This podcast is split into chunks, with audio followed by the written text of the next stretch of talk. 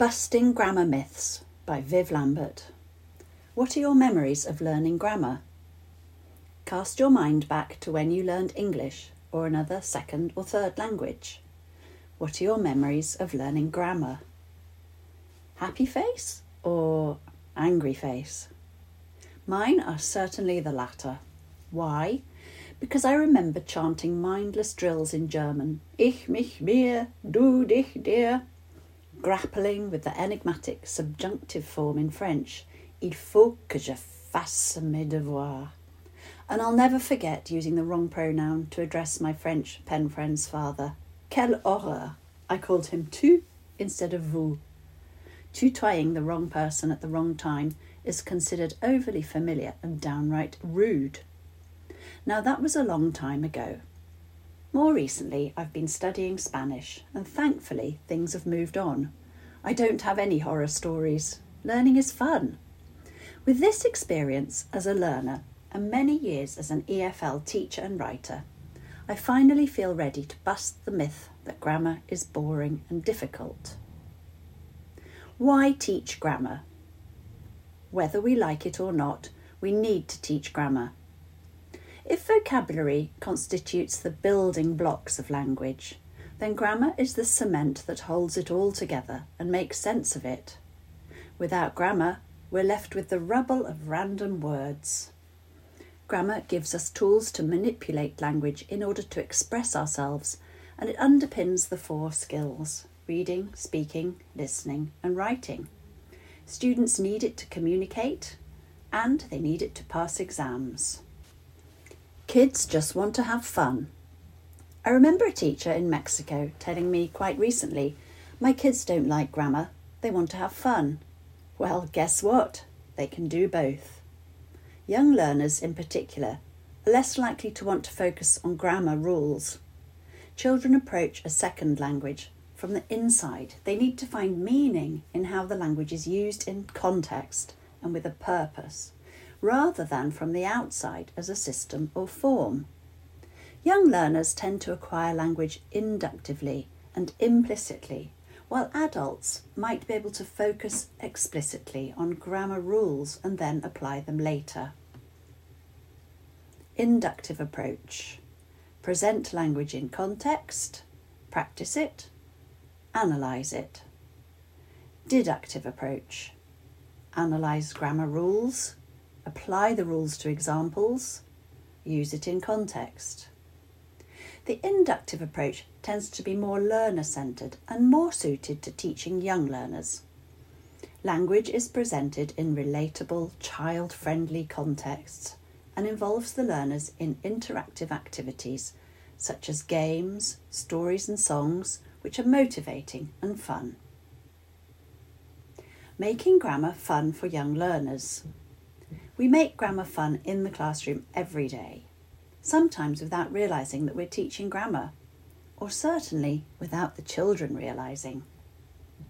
Think about the classic spot the difference activity that is so enjoyed in the primary classroom. In picture A, a boy is climbing a tree.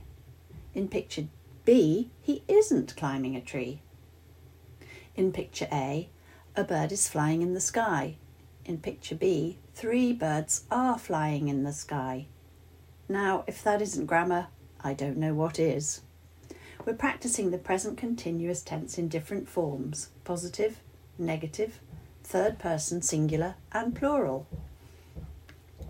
Sentence building, or jumble sentences, is another idea. When children put jumbled words in order to make sentences or questions, they start to notice patterns in the word order like the change in position of subject and verb in statements and questions, which are at the root of grammatical structures. A class survey is a useful way to secretly drill a structure whilst personalising language in a purposeful activity. For example, when teaching the topic of food, a survey of children's likes and dislikes has them asking, Do you like bananas? Do you like pears? Do you like grapes? several times and embeds the question form in their brains. ask them to feed back to the class, and you're getting them to transfer from first to third person. I like apples, Tom likes bananas, and so on. Stories are a wonderful source of grammar in context. Our course books and readers are full of stories that are carefully graded to practice specific grammar and vocabulary. Learners hear the structures within the context of a story, which gives them meaning. They're motivated by the story itself and wanting to know what happens next, often oblivious to the grammatical structures in their desire to understand the story. I'm an author of a brand new course, Story Central Plus, where there is a strong literacy strand, a beautifully illustrated reader, and new CLIL content which enchants students and develop reading and critical thinking skills. Take a look. Songs are also a popular way to present language.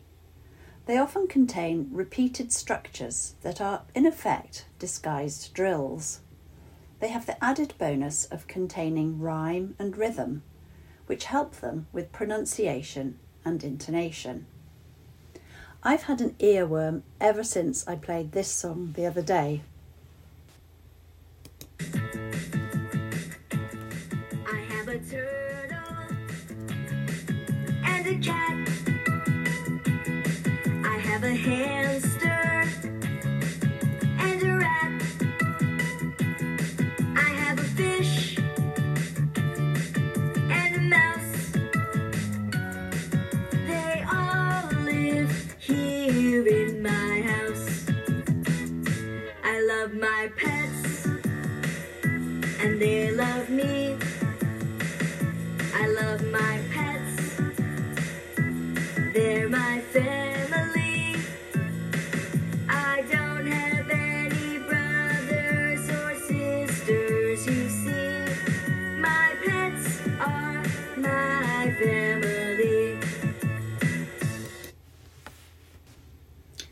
Do kids find these games, stories, and songs boring? No, I don't think they do.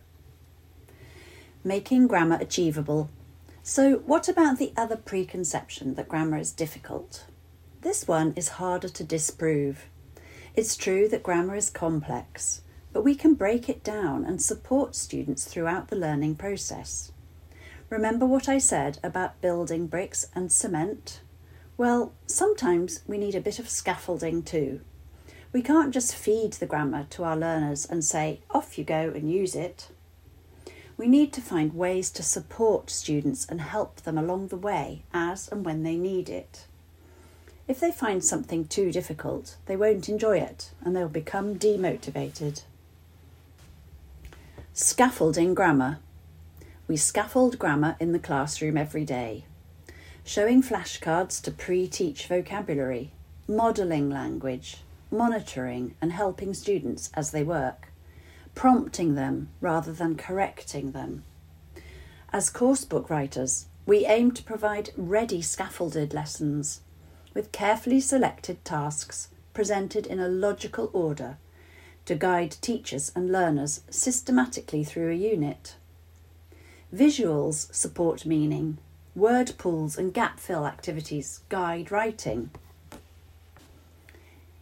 Even the good old grammar box is a kind of scaffolding prop to which learners can refer to inform their activities or for reassurance and consolidation. Grammar reviews provide yet more reinforcement, with grammar boxes to be completed by the learners themselves and further practice activities. Scaffolding can also help when dealing with mixed ability classes. Tasks can be adapted for different learners based on their ability, and we can adjust the amount of support we provide to individuals too. Conclusion I think the problem with the way I learnt those languages when I was young was that grammar was approached as a system. Grammar rules were taught prescriptively and out of context, and we had to memorise them. By teaching grammar in a more child friendly, inductive way, using motivating and learner centred materials, we can make it fun. by tailoring support along the way, as and when learners need it, we can make it achievable for every child too. Is grammar boring and difficult? I don't think so.